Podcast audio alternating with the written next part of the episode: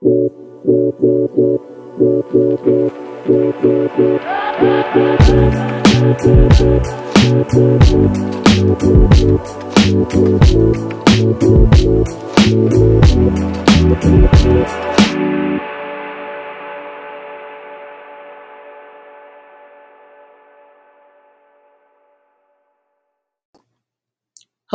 and welcome to Processing Design.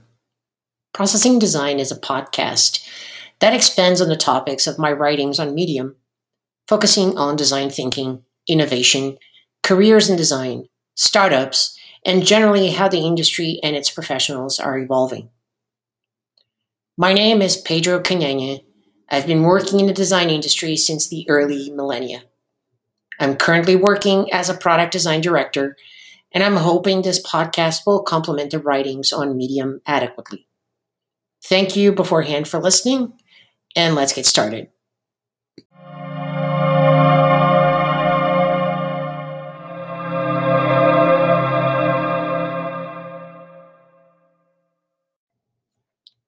The topics for this first podcast are getting started in the design industry and some considerations on the topics of interviewing and portfolios.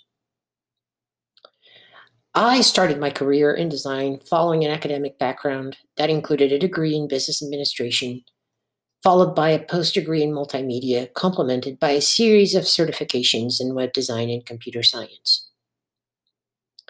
I've had a variety of professionals reach out to me through the LinkedIn Career Advice Program on how to start a career in design, which courses to choose, and how to move into a particular role in the industry.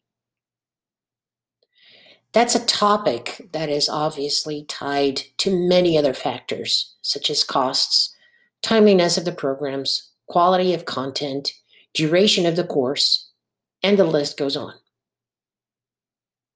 I've been suggesting to these professionals that they research institutes where they can dive beforehand on the curriculum, understand the contents of what some of these institutes are teaching, and potentially verify the outcomes from them.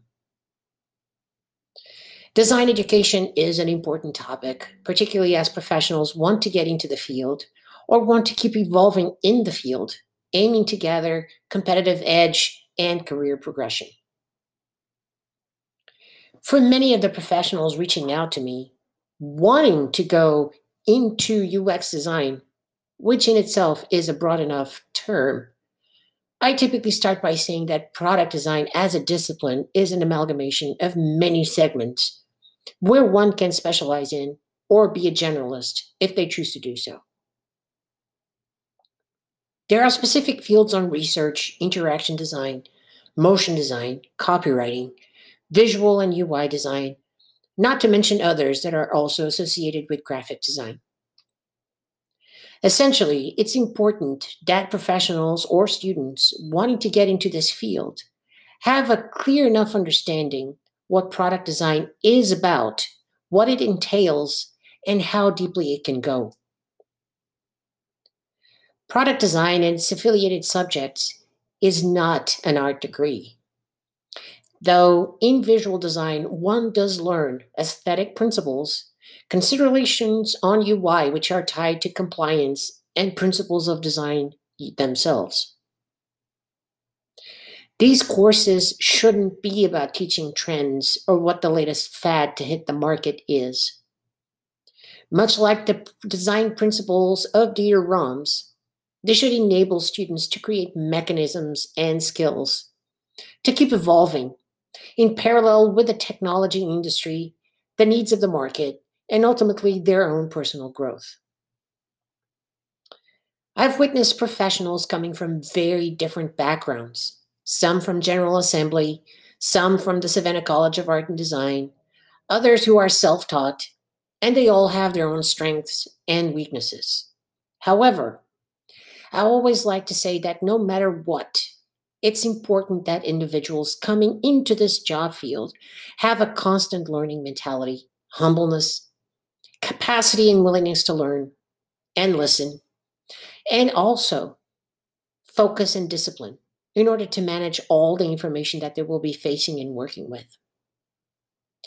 Choosing a course and choosing an institute, it's mostly something that the professionals have to do, assessing the market and assessing their own circumstances in order to make a decision that is sensible for them and in the long run.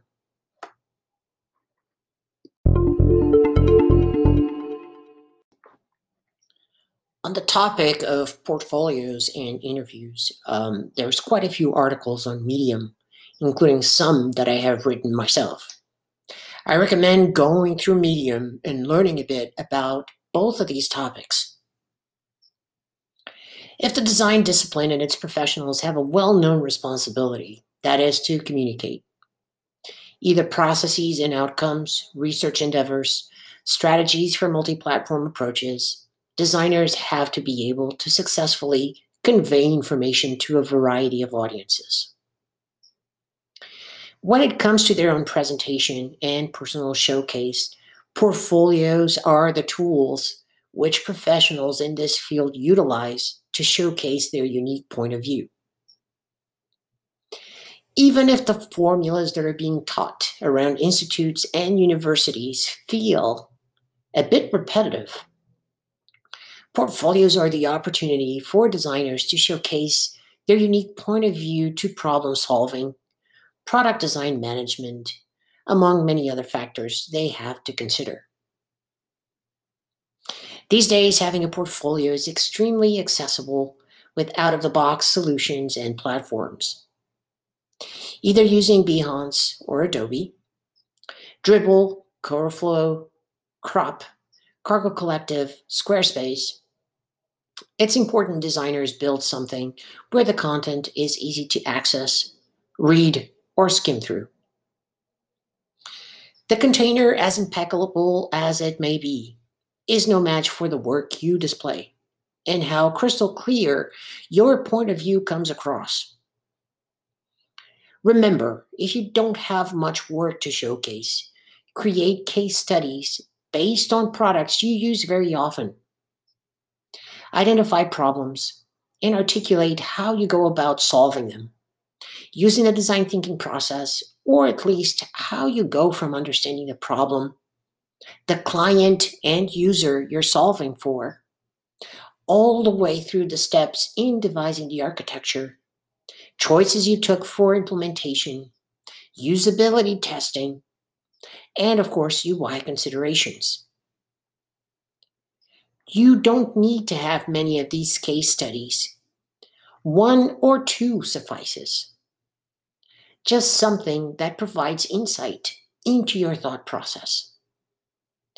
Portfolios are essentially your introduction to the world, including hiring managers, your peers, possible collaborators, clients, and therefore, the potential is enormous for a great first impression.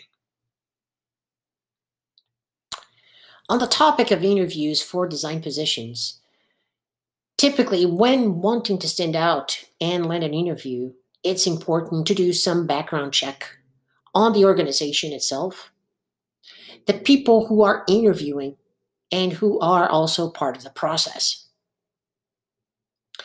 This actually highlights someone's interest in joining that organization, while also providing knowledge on the persons you'll be interfacing with and interviewing with.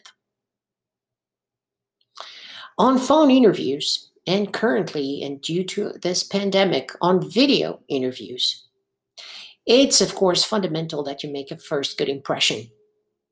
So it's always preferable you're in a silent place, one where you can also hear and ask questions. And in the case of video interviews, in a place that is well lit, so the interviewer can also hear and see you. Being articulate and succinct is also fundamental. When questions catch you unexpectedly, don't be shy to take a few seconds to think about them and then formulate your response. It's a good tactic since it indicates reflection and seeking of experiences that are clearly unique to you, but that marry with the question at hand. All of this is important during the interview over the phone or over video. But in order to get to that point of the interview, it's fundamental that you have a resume that is articulate, chronologically organized, where there's also a clear demonstration of what your career intents and goals are. This combination of resume and polished interview processes, either through phone or video, will help tremendously in securing either a next step, which before the pandemic was basically an in-person group interview, or now it can potentially lead to a much quicker offer situation.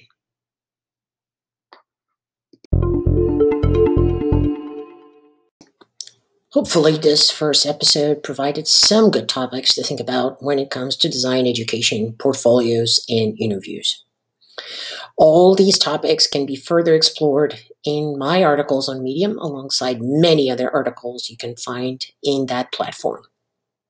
The next episode will focus on continuous education, how designers evolve in their career paths and into leadership roles, and also navigating uncertainty in the professional world. Thank you for listening.